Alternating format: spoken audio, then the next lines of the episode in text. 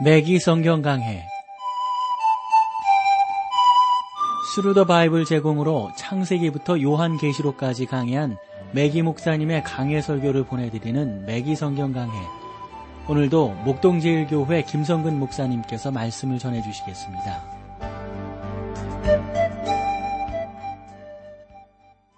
청자 여러분 안녕하셨습니까? 맥기 성경 강해 자 오늘도 여러분들을 호세아서로 모시겠는데요. 지난 시간에 우리가 호세아서 다루면서 그 서론에 대해서 쭉 말씀드리고 좀 서론을 오늘까지 좀 더 다뤄야 될 것 같아요. 그래서 지난 시간에 어, 그런 내용을 드렸어요. 하나님께서는 어, 결혼 제도를 만드셨고 이 결혼 제도를 통해서 어, 하나님과 우리 사이를 설명하시려고 한다. 그러면서 이제 외기 목사님은 그 당시에 어, 결혼 제도가 어떠했었는가 그리고 요즘 시대의 결혼 제도를 어떻게 우리가 성경적으로 받아들여야 될 것인가 하는 것들을 쭉 설명을 하셨더랬습니다.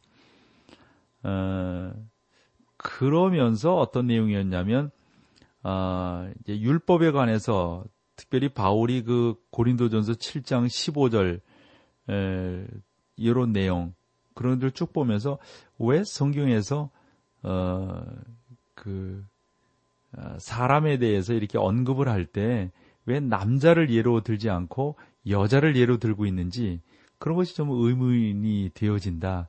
이런 내용까지 지난 시간에 했습니다. 그래서 저는 어, 하나님께서 왜 여자를 남자보다 훌륭한 존재로 어, 이렇게 창조하셨는가 이런 면에서 좀 생각을 해보는데 메기 목사님이 그런 표현을 하고 있어요. 하나님께서는 여자를 남자보다 훌륭한 존재로 창조하셨다 이렇게 생각한다는 거죠. 그러므로 여자가 타락하면 남자보다 훨씬 더 나쁜 상태에 빠지게 된다 하는 것을 강조하고 있습니다. 어, 이것은 여자가 여자의 죄가 남자보다 악하다는 것이 아니라 죄의 결과로 인한 손실이 훨씬 더 심각하다는 사실을 말씀해 준다는 것이죠. 저는 지금까지 길지 않은 이런 어떤 목회 생활을 해오면서 자녀가 무능한 아버지의 부족한 부분을 채워 주는 것을 이렇게 보게 되는데 어머니가 타락했을 때는 그런 경우를 한 번도 보지 못하게 된다 하는 겁니다. 문제가 있는 아버지는 자녀에게 심각한 장애가 되지만 훌륭한 어머니는 자녀에게 단순한 보충 이상의 훨씬 더 커다란 가치가 되어지는 것이죠. 그래서 그 가정에 어머니만 똑바로 서 계시면 그 가정이 온전하게 세워져 가는 것을 보게 돼요. 어머니가 흐트러지고 어머니가 힘들어지면 그 가정 전체가 흐트러지고 힘들어지는 것을 보게 되는 것이죠. 얼마 전에 저는 그 교회에서 직분을 맡아달라는 어떤 그 부탁을 받았다는 한 여인에 대해서 이야기를 들었는데요. 그런데 그녀는 다음과 같은 이유를 제시하면서 부탁을 거절했다는 겁니다. 그 이유는 다른 게 아닙니다. 어, 아이들을 위한 어, 선교사라고 자기는 생각한다는 거죠. 그래서 그 부인은 어, 자기를 지켜보고 있는 그 세상에 눈이 있는데 그 아이들이 세 명이었던 것 같아요. 그들을 하나님께로 인도하는 것이 나의 의무요 책임이다. 그래서 내가 다른 일을 맡을 수 없다. 이렇게 이야기하는 그 어머니를 이 메기 목사님이 알고 있다고 이렇게 말씀을 해주고 계시네요. 그렇습니다. 모든 어머니들은 아, 정말 그만큼 훌륭한 사역을 감당하고 계시고 그만큼 성경에서 왜 남자가 아닌 여자에게 책임을 그렇게 묻고 있느냐 하는 것은 그만큼 어머니들이 여자들이 중요함을 성경이 우리 가운데 가르치고 있다. 이렇게 우리가 믿으면 되겠습니다. 어, 호세아 선지의 그 예언의 배경은 타락한 여인과 어떤 파괴된 가정에 대한 이야기로 쭉 시작을 하고 있는데요. 이것은 하나님의 이상적인 결혼관이나 여인상과는 대조를 이루고 있는 내용입니다. 그러나 하나님께서는 당신의 이야기를 말씀하시기 위해서 어, 이러한 예를 사용하고 계시는 거죠. 세계 지도상에 나타나지 않은 많은 작은 도시 가운데 하나인 이 에브라임이라는 어, 언덕에 살고 있는 어, 두 젊은 사람에 대한 이야기입니다. 한 사람의 이름은 남편 이름이죠. 호세아입니다. 이 이름은 음, 아, 나름대로 참 그 지역에서 아주 그 매력적인 그러한 이름이었어요. 또한 다른 이름은 고벤이라는 젊은 여자입니다. 두 사람은 서로 사랑에 빠지게 됩니다. 그들, 그들에 대한 이야기는 지금까지 우리가 교회 생활을 하면서 수없이 반복되어서 들어왔습니다만 우리에게는 항상 새롭게 들립니다. 저는 그들의 이야기가 저들이 서로 죽도록 열렬한 사랑에 빠졌다는 인생을 주지 못하고 있다고 생각을 합니다. 그런데 어떤 이유 때문인지 고멜이 타락의 길에 빠져들게 되는 거예요. 그녀는 인류 역사 가운데 가장 오래된 것으로 알려진 직업에 발을 디디어 디려 놓았습니다. 호세의 마음은 갈기갈기 찢어졌고 부끄러움으로 가득 찼습니다. 자기가 어, 결혼할 아내가 그러니까 말이죠. 그런 그는 모세 율법에 의지하는 문제에 대해서 분명히 생각했을 겁니다. 호세아는 아내를 성읍의 장로들 앞에 데려가 율법대로 조치해 줄 것을 요구할 수도 있었을 것입니다. 만약 그렇게 할 경우 고멜은 남편을 버린 죄 때문에 많은 사람들에 의해 돌에 맞아 죽임을 당해야 합니다. 그렇게 해도 호세아에게는 아무런 잘못이 없었던 것이죠. 여러분은 이 사건을 통해서 그로부터 약 700년 후 요셉이란 남자가 마리아란 이름을 가진 처녀와 약혼한 동일한 마을에서 일어난 또 한 가지의 이야기를 여러분들 기억하실 겁니다. 그런데 한 가지 중요한 차이점이 있다면 요셉이 알고 있던 것은 잘못된 정보로 하늘에서 천사가 내려와서 그것을 바로잡아 주게 되죠. 그러나 우리가 지금 살펴보고 있는 이 호세아는 달라요. 호세아가 갖고 있었던 정보는 사실입니다. 고멜은 죄인이었습니다. 호세아서는 다음과 같이 시작을 하고 있죠. 1장 2절을 보면 여호와께서 비로소 호세아로 말씀하시니라. 여호와께서 호세에게 이르시되 너는 가서 음란한 아내를 취하여 음란한 자식들을 낳으리라. 이 나라가 여호와를 떠나 크게 음행하였느니라. 주석가들 중에는 호세아의 이야기가 실제 일어나는 것이 아니라 하나님의 우화에 불과하다 이렇게 주장하는 사람들이 있거든요. 하나님의 말씀에 대한 이러한 폄하는 단순한 불쾌감 이상의 강한 분노를 이야기시킵니다. 이건 무익한 결과를 갖다 준단 말이죠. 그러면 이것에 대해서 좀 더 구체적으로 여러분들과 살펴보기를 원합니다. 다시 말해서 하나님께서는 호세아에게 모세 율법을 지키지 말 것을 명령하시는 거죠. 율법에 의하면 그녀를 돌로 쳐 죽여야 했지만 하나님께서는 호세아에, 호세아에게 그녀와 결혼할 것을 말씀합니다. 하나님의 이러한 명령은 호세아로 하여금 전신의 반항심을 느끼게 하는 것이 당연하지만 호세아는 어떠한 의도도 어, 제기하지 않은 채 온전히 순종을 했던 겁니다. 호세아는 고멜과 신성한 결혼식을 올린 후 그녀에게서 자기의 이름을 줍니다. 그녀에게 자기의 이름을 주는 거죠. 그렇게 해서 고멜은 호세아의 가정에 그의 아내로 들어오게 됩니다.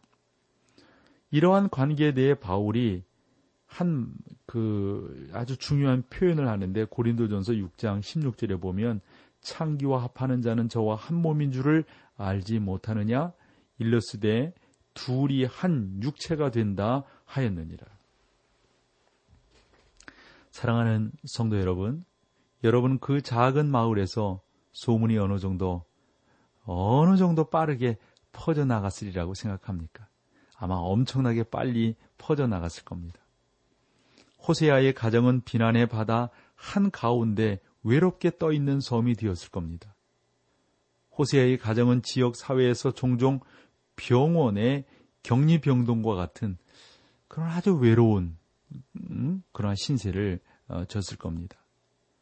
가정에서의 문둥병 환자는 환자는 외부 세계와의 접촉이 완전히 차단되어 있었습니다. 호세아는 가엾은 신세가 되었던 거죠. 호세아의 가정에 이제 이렇게 해서 자녀가 태어나게 되는데 몇 명이냐면 세 명으로 두 아들과 딸 하나가 태어나게 됩니다. 그런데 그들의 이름이 또 매우 의미가 있어요. 어? 그리 호세아가 이름을 하나님으로부터 이렇게 받아서 짓게 되는데 그들의 이름에는 이스라엘 민족을 향하여 어, 아주 주는 포괄적인 메시지가 그 가운데 담겨 있는 것을 우리는 보게 된단 말이죠. 자, 여기서 우리 찬송 함께하고 계속해서 말씀을 나누겠습니다.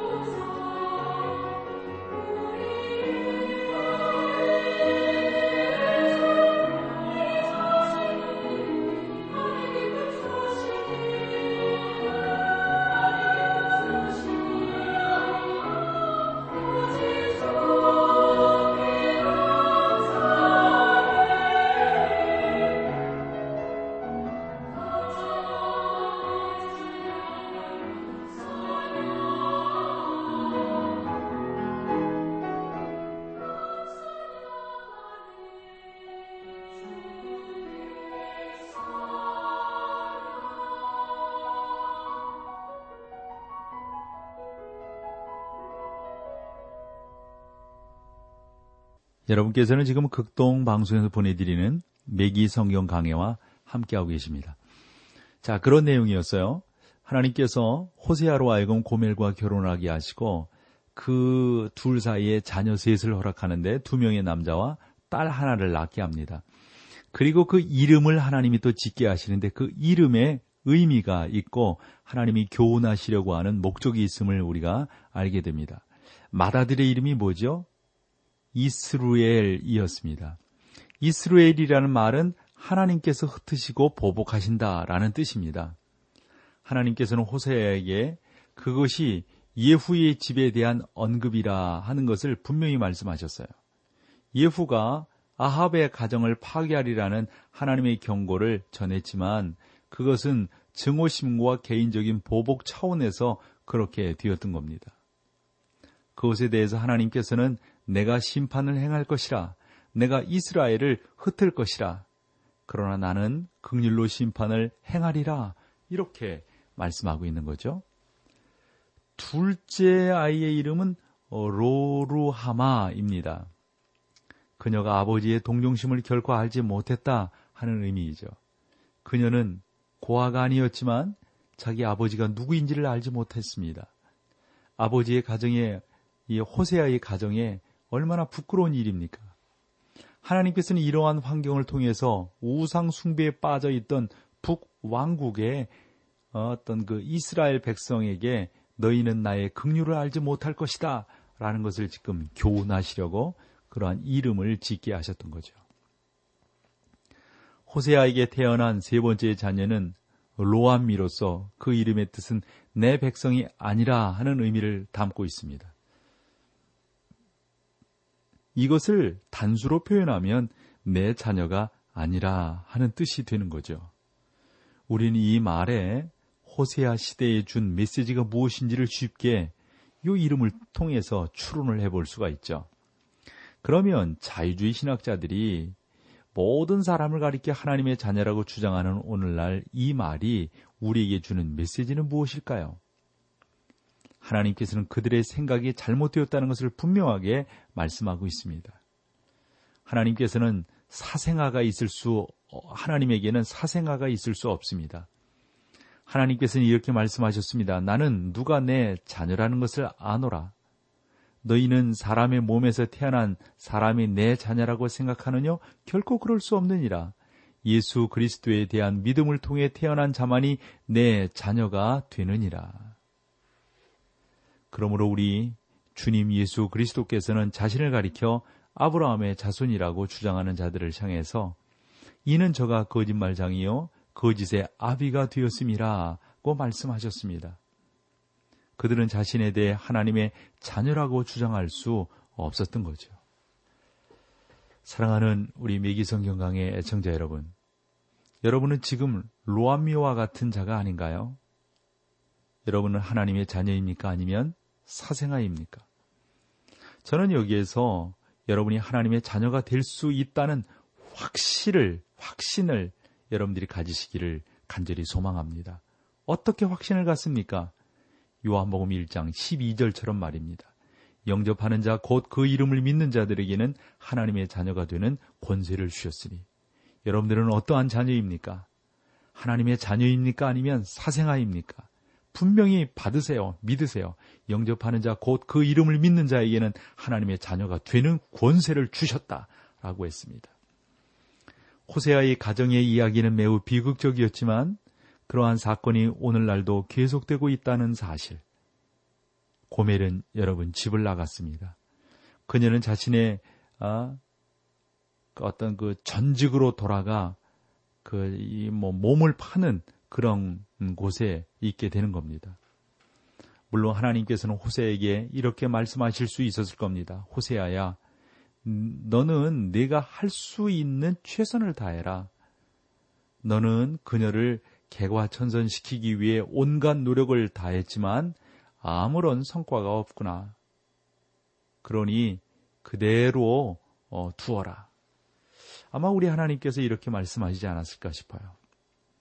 하나님께서는 그렇게 말씀하시지 예, 않았다 하는 겁니다. 그러나 하나님은 그렇게 말씀하시지 않았다는 거예요.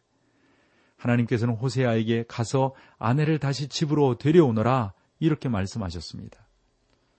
호세아는 고멜을 그러므로 찾아갑니다. 고멜은 가정으로 돌아오는 것을 거절했습니다. 호세아는 자식들을 보내 어머니를 설득하게 됩니다. 하지만 그녀는 여전히 돌아오려 하지 않습니다.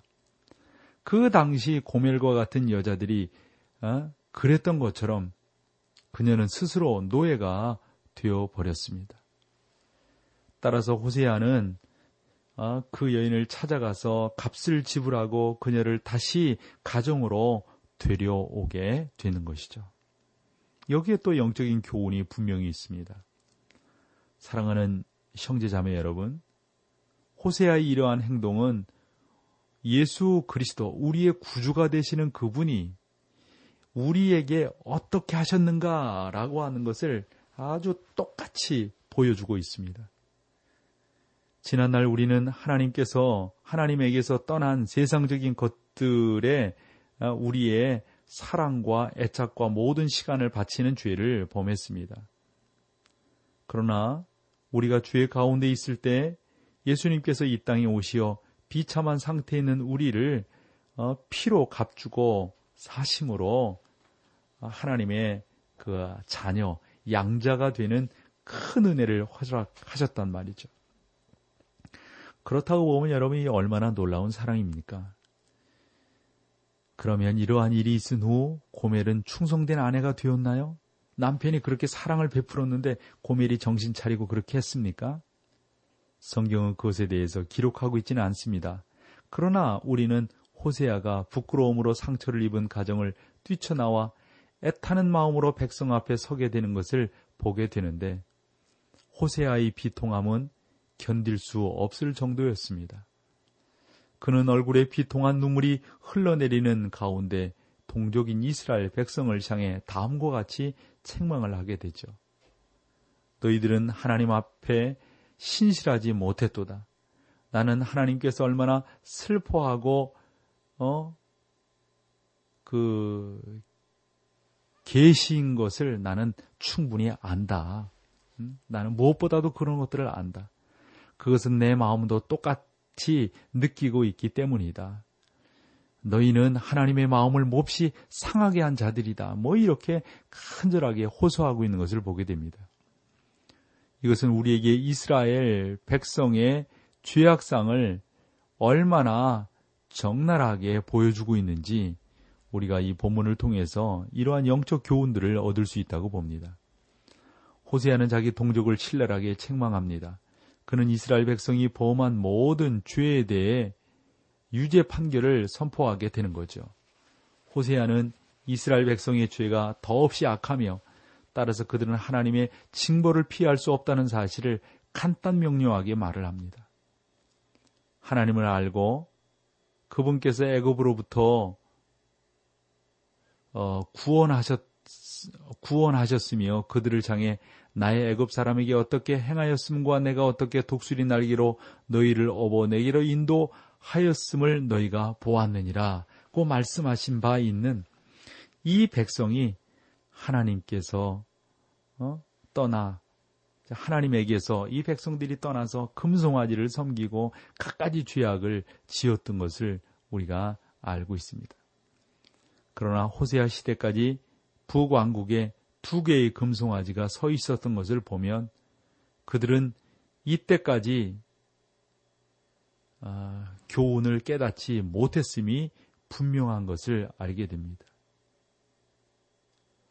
이스라엘은 살아계신 참 하나님으로부터 떠나 다시 송아지를 배송하게 되는 거죠. 이스라엘 백성은 영적인 움직임에서 또 영적인 그 음란한 죄에서 그들은 계속해서 빠져 있었습니다. 따라서 그들의 죄는 세상에서 가장 무서운 것이었고 용서받지 못하는 것이었다 하는 겁니다.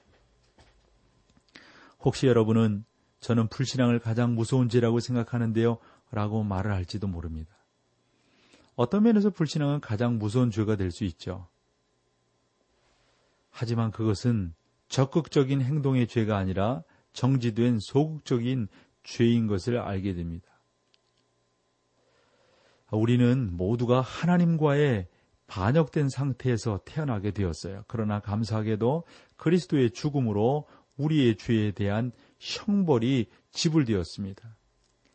따라서 여러분과 저는 이스라엘 어, 그 하나님 그분의 사랑을 받은 자로서 우리에게 그 사랑이 얼마나 큰지를 이 호세아서를 통해서 우리가 깨닫고 알기를 원하고 계신 겁니다.